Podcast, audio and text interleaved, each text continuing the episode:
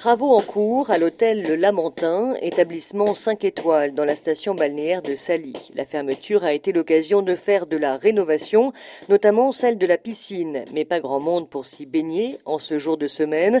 Au restaurant, seules quelques tables sont occupées pour le déjeuner, dont celle d'Aïda Diop, résidente en Côte d'Ivoire. Donc on est venu euh, en famille, rendre visite euh, à notre famille. Là, je serais bien partie au mois d'août euh, ailleurs et on est, on est assez réticent quand même. donc oui, ça va sûrement changer nos habitudes, c'est sûr. Là, par exemple, ce week-end, on va aller euh, dans les îles du Saloum, etc. On va en profiter pour découvrir euh, le pays et la sous-région. Éric Philibert est le directeur d'exploitation de l'hôtel de luxe. Il a déjà une clientèle aisée du Sénégal et de la sous-région. Plus de 50% de notre chiffre d'affaires provient de la ville de Dakar, du Sénégal tout entier et de la Côte d'Ivoire ainsi que du Maroc. On a misé sur cette clientèle par rapport aux différentes maladies, épidémies, aux problèmes de visa, aux problèmes de ne pas être lié qu'à une clientèle européenne. On va continuer à renforcer nos positions en Afrique. On est en train de communiquer sur Air Ivoire. On va communiquer en Gambie. On va communiquer au Mali. Autre profil, celui d'Émilie, française expatriée au Sénégal. Cette année, elle ne quittera pas le pays pour les congés d'été. Trois semaines de vacances. Là, c'est la première fois qu'on vient sur une période aussi longue parce qu'on avait prévu initialement de rentrer en France, mais on a préféré euh, rester ici euh, vu la recrudescence euh, du virus. On peut éventuellement en profiter pour visiter un petit peu plus le Sénégal. Si vous rêvez de découvertes et d'aventures, les plages, le soleil, la nature, la culture, dans ce spot publicitaire, le ministère du Tourisme met en valeur les atouts du Sénégal.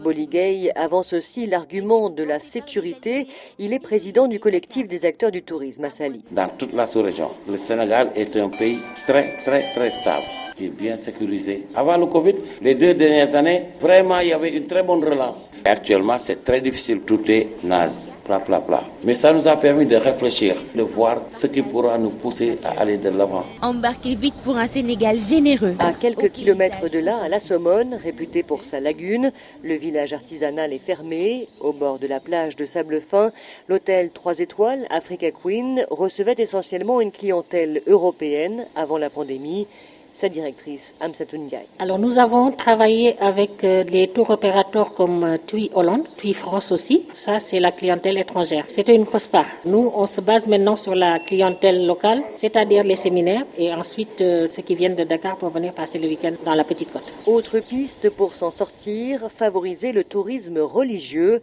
C'est l'objectif de Mohamedou Mustafa Gay, directeur d'une agence de voyage à Thiès. Je peux vous dire que 365 jours, il y a 365 programmes religieux au niveau du Sénégal. Dans la religion musulmane, chaque confrérie organise des événements. Les tu vois, Cheikh Ibrahim Niass, il a au minimum 50 millions de talibés, de disciples au niveau de Nigeria. Donc vous imaginez, si on organisait des circuits, ça peut nous faire combien de millions de touristes? En attendant, retour à l'hôtel de luxe Le Lamentin de Sali, où Ismaël profite de ses vacances avec l'insouciance d'un petit garçon de 7 ans. Hier, j'ai fait du jet ski, c'était génial. Et sinon, tout se passe bien ici. On fait attention avec le virus. Charlotte Hydrac, de retour de Sali, RFI.